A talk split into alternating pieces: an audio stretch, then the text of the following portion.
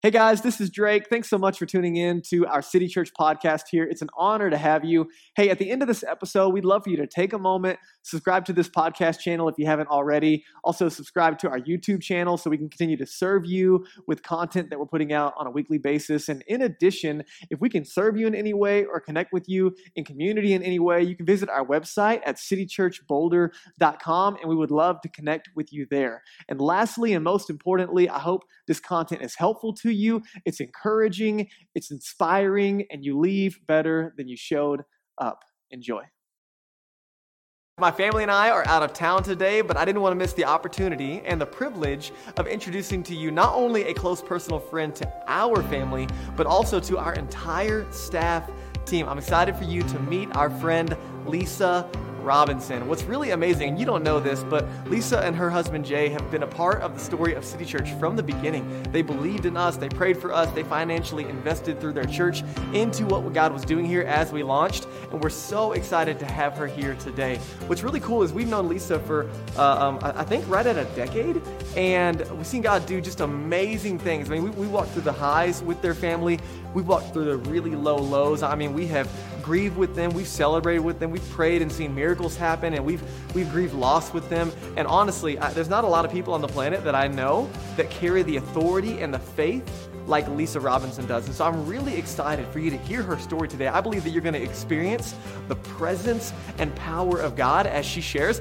I think He has something for each of us individually, no matter where you are on your spiritual journey, but also I think He has something collective for us as a church. So lean in, buckle up, and put your hands together for our friend Lisa Robinson.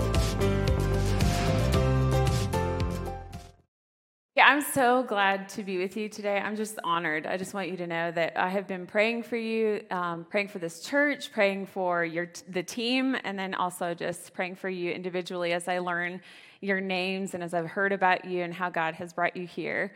Um, so I'm going to go ahead. We're going to go jump in Galatians, uh, Galatians six seven through ten, and it says, and you can follow on the screen as well. It says, Don't be misled. You cannot mock the justice of God. You always harvest what you plant. So you're going to reap what you sow. It says, Those who only to live only to satisfy their own sinful nature will harvest decay and death from that sinful nature. But those who live to please the Spirit will harvest everlasting life from the Spirit. So let's not get tired of doing what is good. At the, just the right time, we will reap a harvest of blessing if we don't give up. Therefore, whenever we have the opportunity, we should do good to everyone, especially to those in the family of faith.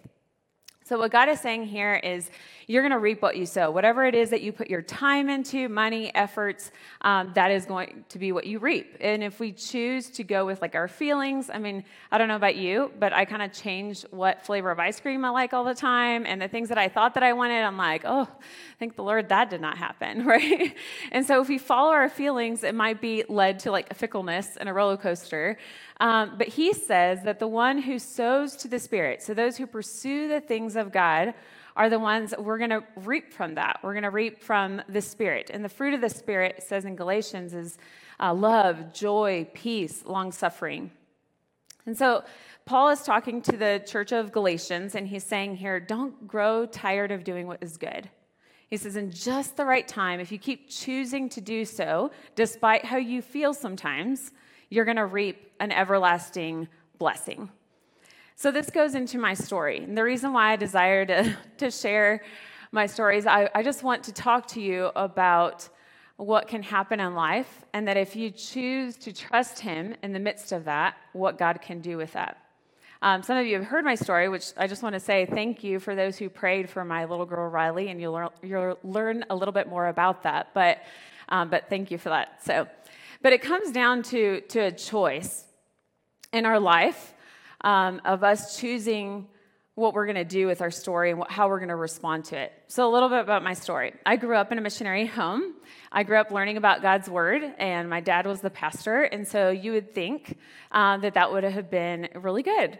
Uh, problem is, is that I was sexually abused by my dad, and there were things that happened in my life where I was just really neglected because they were spending all their time doing other things that they thought were good, um, but you know didn't know what I was eating, and I was just growing up like eating junk, and would go on the bus. I grew up in Mexico, and I would get on the bus when I was like 11 and go an hour away and come back. And so there's just realization that things could have happened to you, you know, that you could have been kidnapped and nobody probably would have known for a while. So when I was 16, they had sent me to live with my aunt.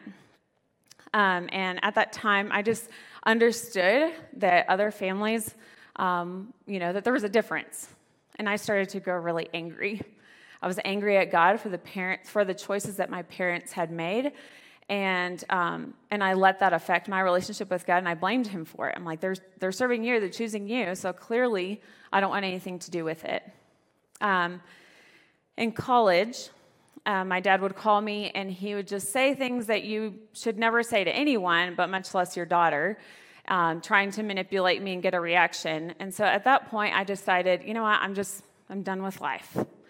And I had decided I'm just going to take my life. This is it. I, I can't deal with it anymore. And that night, um, instead of realizing that God had put people intentionally in my life to find healing, I decided I'm going to choose to find refuge in this guy because he seems like he's helping me. Um, and he didn't. He took advantage of that. And so after I lost that, then I felt like I became everything that my dad had called me. And, um, and it led to a life of just complete destruction. I um, was in environments where I got sexually assaulted several times. Um, I lived in a house that was dealing drugs. I walked through all the steps with a friend as far as with through abortion, which nobody tells you about the heartache and the pain and the suffering that you feel after. Um, I had gotten beat up uh, by a man, and I was just crushed. I was scarred, and I was empty. Um, and it was at that time that I cried out to God and I said, Man, this is not the God that I had heard about when I was a little kid. Um, this cannot be what you have for me. Um, and he was like, You're right. This isn't. This is, these are circumstances and choices of other people and your choices that have led you to this. Um, but I'm here. And so he provided an opportunity for me to actually to move to Denver to be a part of a church, and that is where I surrendered my will and said, "Okay, I'm going to go with your will." Um, I met my husband at that time. He lived in Fort Worth, and so I moved um, to marry him and found out at that time that there were mistakes that he had made in his past that had bit him in the present when we got married. What do I mean by that? Is that at that point he was going to go under probation for 10 years. And so he and I served during that time while he was under the probation, we loved people and we had four children together. And one day, all of our girls had gotten sick. They got a cold, and one of them, my seven year old at the time, just could not kick it. Um, it's Riley on the right side. so she just couldn't kick it, and we went to the doctor, ended up in the hospital, finding out that she was having heart failure. And so, after a week after her first open heart surgery, actually the next day of her first open heart surgery, um, a judge decided that he thought my husband needed more punishment after the 10 years of probation, and so he re- removed or revoked probation and sent him to jail. So at this time, I'm left with four kids that I have to provide for on my own and one is in the hospital fighting for her life, and the other three are wondering why did mom, dad, and sister disappear all of a sudden, not in the home. And at that time, Riley was dying. I mean, she was uh, she was on the list waiting for a heart transplant, and um, and just fighting for her life. So I know what you're thinking right now. You're like, I think she missed sharing a really hard experience in her life. I know. I know it's a lot, right? And you probably are feeling so much better right now. You're just like, man, okay. If somebody can endure that, I think I got it. Or you're probably going through a really hard time yourself and saying, wow, I just feel like somebody understands hardship. Um, and so, what the most frequent question I get asked is, how do you do it? Like, how do you crawl out of bed? And so that's why I'm going to talk to you today, is how I do it. And it's not me. Um, it's because I choose um, things every day, and, and I'm going to share those choices. But it's because of God and the strength that He has given me uh, through my choices. So, what are those choices? I'm going to share them quickly and then I'm going to go through each one of them uh, more individually. But one is that I choose to believe God is who He says He is. Uh, that, is that is the primary thing. Two is I choose to look back and I, I choose to be grateful for the miracles that God did and has done. And then three, I choose to surrender my will and I choose His will. And then four is I choose to trust His perspective um, his word, meaning his, the Bible, and what he says and his promises versus my perspective. And so these are choices that I make every day. And when I do that, man, I cannot tell you, there's a peace um, that passes com- all understanding. There's a joy that I have in the midst of the hardship that I have gone through that only comes from God. And there's just this knowing that there is this almighty God that no matter what other people do, no matter what their choices are, no matter how the ripple effect, no matter what mistakes I make, that there is a God that is for me and is going to walk me through any of that. And, and only in a way that God could. I love that song that, that we were singing during worship is only God can use circumstances that I've walked through to make it good for me. Like who Nobody can do that but God. Uh, but it's amazing how He can, and I'm excited to share. So, one is I choose to believe who God says He is. So, who does He say that He is? He says that I am the I am. He says I'm self sustaining. I am, I'm the it, right? God is who was, who is, and will always be, um, says Exodus 3. But in John 1 1, he says he created the world. He said, I created light, I created the heavens and the earth. In John 1:27, he says, "So God created man in his own image, in the image of God he created him, male and female he created them." So I believe that. I believe God created humans. I believe God created the world.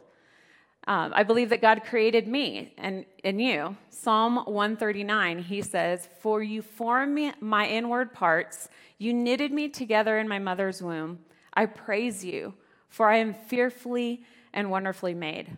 And so I believe that he made me, he made you. The other part is I believe that when Jesus when God says that Jesus is God and that he is the son of God who died and came to restore my relationship with him, I believe him. In John 14, 6, it says, I am the way, the truth, and the life. No one comes to the Father if not by me. So that's the first thing that I do is I believe God is who he says he is. The second choice that I wake up and I say, I choose today, is I choose today to look back and be grateful for the miracles God has done. This is the part I'm so excited because many of us can share our testimony and share our story, right? So you heard facts about my life. But let me tell you my story from a little different perspective. Okay, so I grew up in an environment, you heard about it, but I was introduced to God. Because of that, I knew where to come back to. The abuse and, and neglect were not nearly what it could have been. And the Lord rescued me and put me in a home that spent time with me and showed me that God loves me. In the midst of all my anger, God kept pursuing me. And the brokenness and like the things that happened to me and everything, there were people that God put in my life continuously to remind me of like who God was. That He's like, I love you. That's not me. This is who I am. And when you're ready, I'm here. And so then when when I finally decided, okay, like I'm at the bottom of my barrel, right? I'm at the bottom. I'm just, I don't think it could get any worse. Um, will you please take me? And he's like, yeah, I've been I've been waiting. And so he takes me in and he rescues me and puts me with a man who teaches me what it means, um, what God's love means. Like he showed me that there was this unconditional love that God had for me. He taught me how to love people in a way that I wouldn't have expected it. He taught me forgiveness. Um, and this is my husband that I'm talking about, but he um, just taught me how to forgive even my parents and how that would be something that would release me of the bitterness and anger that I had through the consequences of probation that my husband had, it built a strong foundation in my marriage. We didn't have anybody who could do anything. And so, in that, God used it to just create a marriage that is just, um, I will tell you, that's like the best thing that has ever happened to me. Uh, it is a blessing. and just being able to be married to him and be able to walk that out um, with him. And so I'm, I'm blessed uh, with that. And during Riley's hospital time, she would encounter every obstacle. Like, I don't think anything else could have gone wrong in our process, but let me tell you about all the miracles God did over and over again. So, the first thing, even with the transferring um, of hospitals, we went from one hospital, and my cousin just happened to say, Man, I really think that you need more of like a heart specialist, transferred us, and then that night she was like dying. And just in time for the medical team to know exactly what to do, did a medical dance, saved her life that night. Uh, during that process, though, and, uh, which I thought was an angel, uh, a nurse comes and he speaks Spanish, and which is my first language, and he comes in and he just says, "I know you're a believer. I know that you know that she has Jesus in her heart, and so you know where she's going to be. So have peace." And I was just like, I mean, you're, so I just I sat there, and that night I, I was convinced that Riley was going to pass away. I mean, she was not uh, responding. And, um, and I said, Lord, I'm, I'm going to choose to trust you. I know that even in this, even if she dies here now, you've sent somebody to me, like an angel, to remind me of where I'm going to spend eternity with her. And so I surrender her to you. Um, but she made it. then um, they, her left side of her heart gave out and they just happened to have a trial of an LVAD, which is a, a pump on the left side, to be able to give to her. Now, this is the fifth in the world, first um, in this hospital and in the country. And they just happened to have it right that week in order to be able to implant into her heart so that, that in that LVAD, that left side of her pump, um, would keep her alive. It just keeps getting better. All right, so while she's doing that, she is having um, an ulcer and having a virus that is making her bleed out. She has like, thir- after 13 transfusions, I stopped counting. Um, the gastroenterologist, I can't even say the word, but know, he goes, gastro guy, that's what I called him. He goes in, he sees, and he's like, no, this bacteria is, is definitely there. Um, and there's, you know, there's all these things that we need to do. And, and in that moment, I said, man, God, I have seen you work. And so I just ask you to do a miracle again. And then that day they would do testing and it's just miraculously all gone. Her bleeding stops immediately, just completely gone, which is amazing. At this point, she's still dying, right? She's still dying, but her, this cold that she had a cold at that time that had kicked her off the transplant list. And what, the important part of that is what we what we see as moments of, oh my word, how did this kick this off kick her off the list would end up actually saving her life because the right side of her heart had completely given out. Um, and so it forced the surgeons to go in there because she wasn't healthy enough to survive two surgeries. So if she had that and the heart came, she wouldn't have been ready. And so they were prolonging that while she was doing dialysis and just trying to keep her alive. Um, but that cold kicks her off the list, forced her hand, and now she has what I call a bionic heart. Her heart is doing nothing, but she has a left pump and a right side pump. And this is when Riley, oddly enough, just becomes alive. She finds her mission, and she is supposed to encourage the patients and parents and encourage them to get out of bed, which we didn't know, but evidently nobody gets out of bed when they have those two. Um, and she decides, nope, I'm going to get out of bed. I'm going to encourage that teen to get up and that teen. And so there was these nurses, um, which was amazing because she said, if we only knew that Riley was supposed to be here for a mission trip, like we would have kind of received this news a little bit better. And I was like, yeah.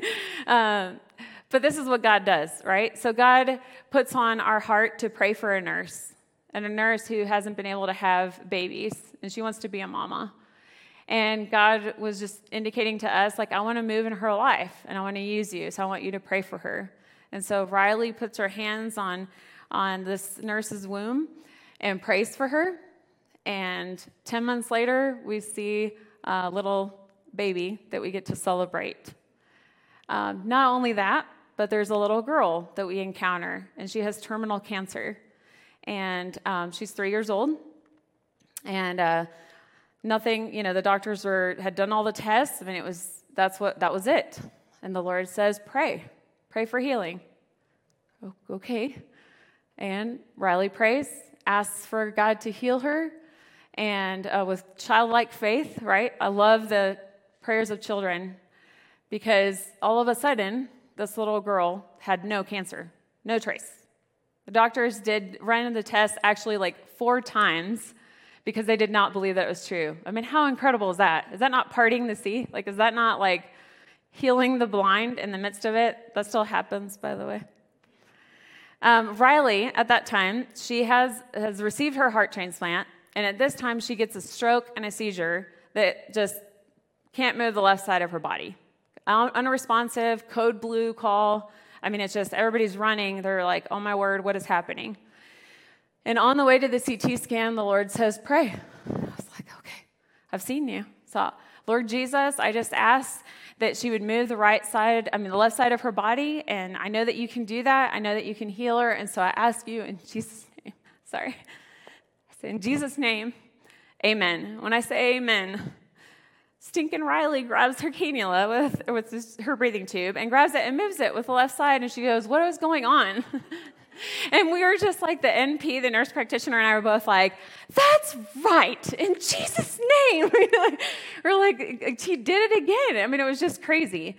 And so there's just miracles that I could tell you over and over again. Um, my husband being gone, right? I mean, they're separated, and my girls long for him, but yet there's this joy and peace that they have walking through that that is just nobody else could have done. My marriage has been preserved um, for the long time that he has been gone, and it's, it doesn't matter because God has been able to provide a way. And um, multiple other opportunities and other things, but I want to move on. So, do you see how the same story that I shared initially can have a completely different perspective when we focus on what God is able to do through that and what God did do through that? Right? But we can say the other side, right? We can focus on that, or we can say, man, look at what God did over and over again, what He brought us through. There's many studies in science. I want to read this because I think it's important that past decade have found that people who consciously count their blessings tend to be happier and less depressed. Gratitude, it says, unshackles us from toxic emotions. Gratitude helps us even when we don't share it. Gratitude benefits, they take time, but it says it has lasting effects on the brain. So let's recap so far. I choose to believe who God is, and I choose to focus on the blessings of who, of what God has done and the miracles that He has done in my life. Um, the other part is I choose to surrender my will and to live His out. So, to be clear, it was not His will for me to experience all those things. It wasn't when people say, like, well, it was God, God's plan for you to walk through. No. That was other people's choices and my choices, and it had ripple effect and it affected my life. But what I do know what God wills it, God's will is for my life is that He says that that's for me to share the good news of who Jesus is. For me to tell other people that you can find hope that this God sent his son to die for you so that my relationship could be restored with him and so that he could forgive me of all of my sins and for you to be forgiven of all of your sins, for you to be able to even forgive others because of what he did on the cross for you. And because of that, then we get to spend an eternity with him. He is my miracle worker, my way maker. I don't know if you guys have heard that song, but it is such a blessing to me because His will is going to take priority in my life.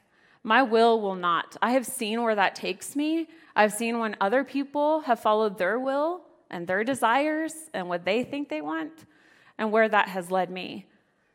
But when I focus on Him, no matter what I, what I go through, says the valley of shadow of death I can walk through because God is with me and He's for me and He's going to provide a way. And so I want to say that sometimes it takes it takes grit, just so you know, it takes grit to choose that, right? Not to go with what we feel and what we want. Um, to, it takes grit to hold on to things when you don't understand it, when it doesn't make any sense. Because God is the God who can heal the blind. I can't, right? God is the one who can part the sea um, and let a whole nation walk through dry land, like it talks about in the, with the Israelites back in Bible time.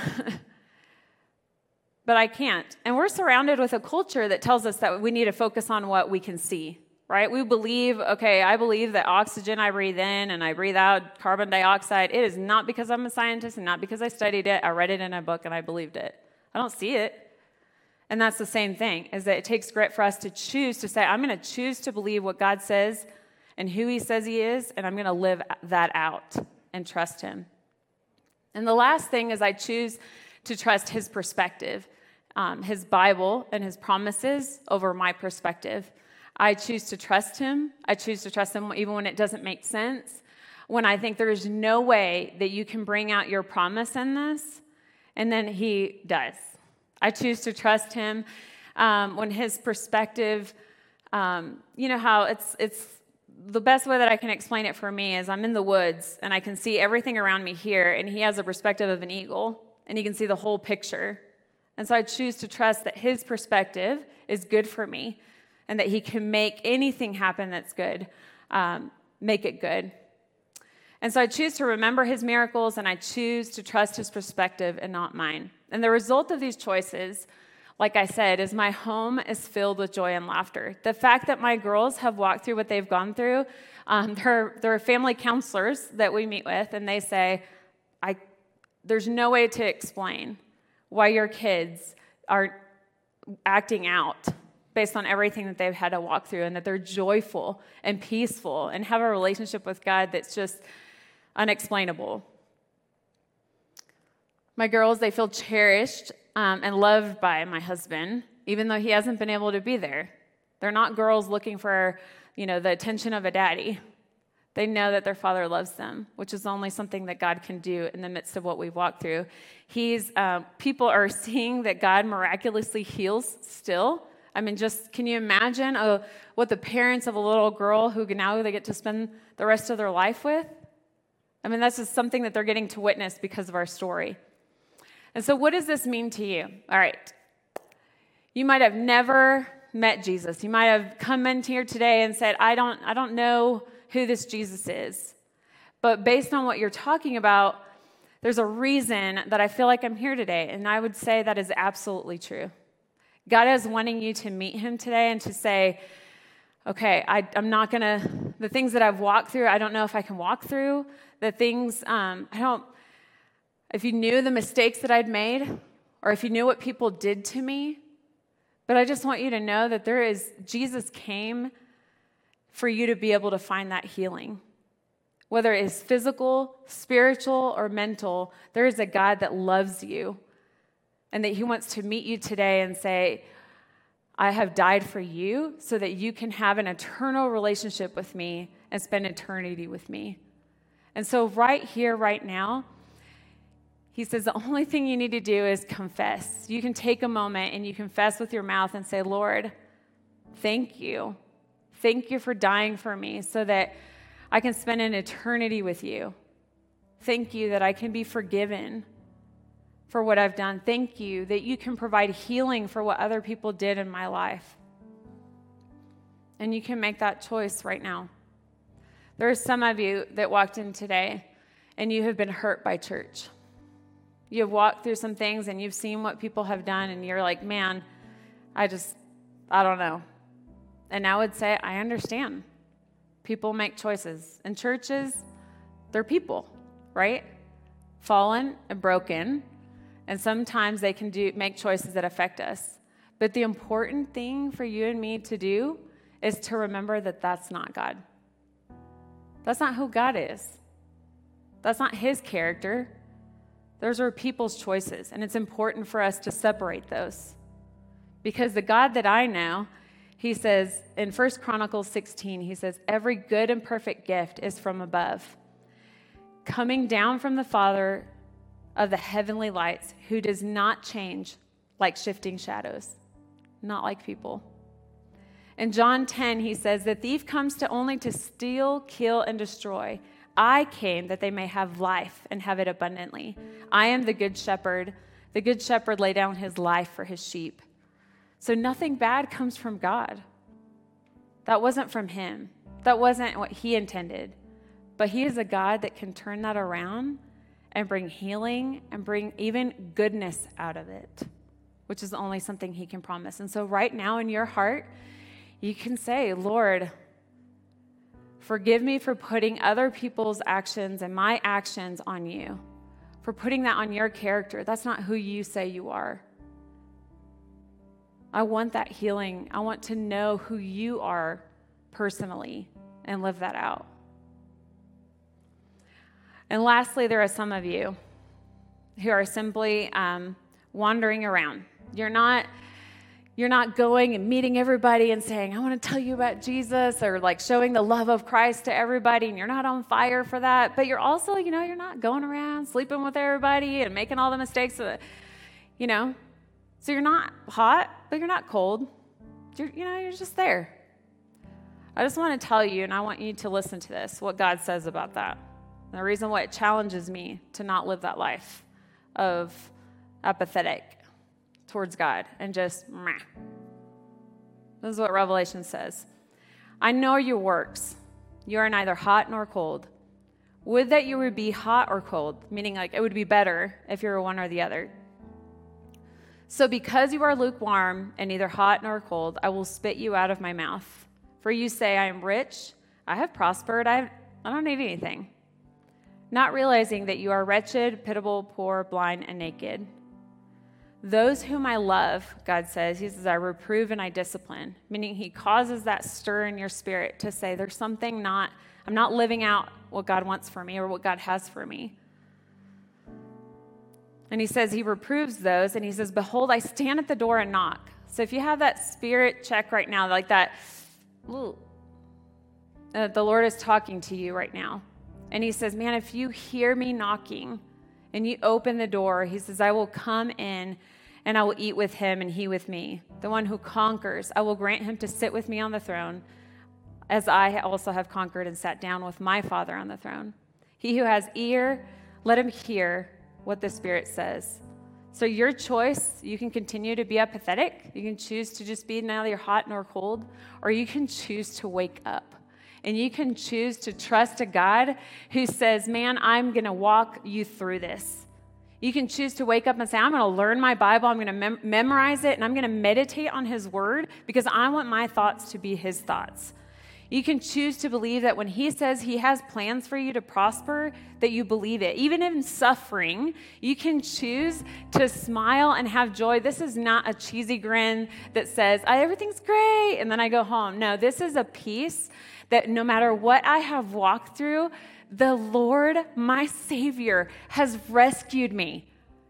And because He did, I would be an idiot not to share of that goodness, for you to be able to find healing, for you to be able to know that the God that I serve wants you to be used by Him to touch somebody's life and change it from abuse to find healing, from sickness to find healing.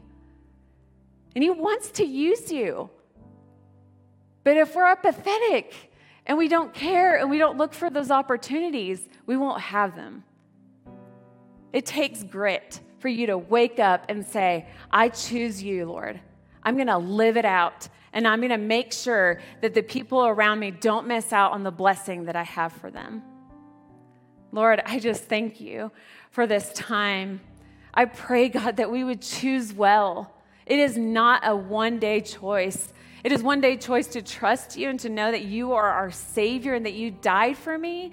But it is a daily choice that I pick up my assignment to trust you that day and say, Lord, use me. Use everything that I have walked through, that it would be worth it so that somebody else can find healing and spend an eternity with you.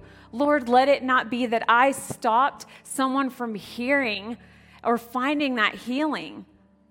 I know that because people were faithful in my life, Lord, I'm able to see the miracles you did. If it were not for them, God, I would be in a hole, crawled up, and not knowing how to survive.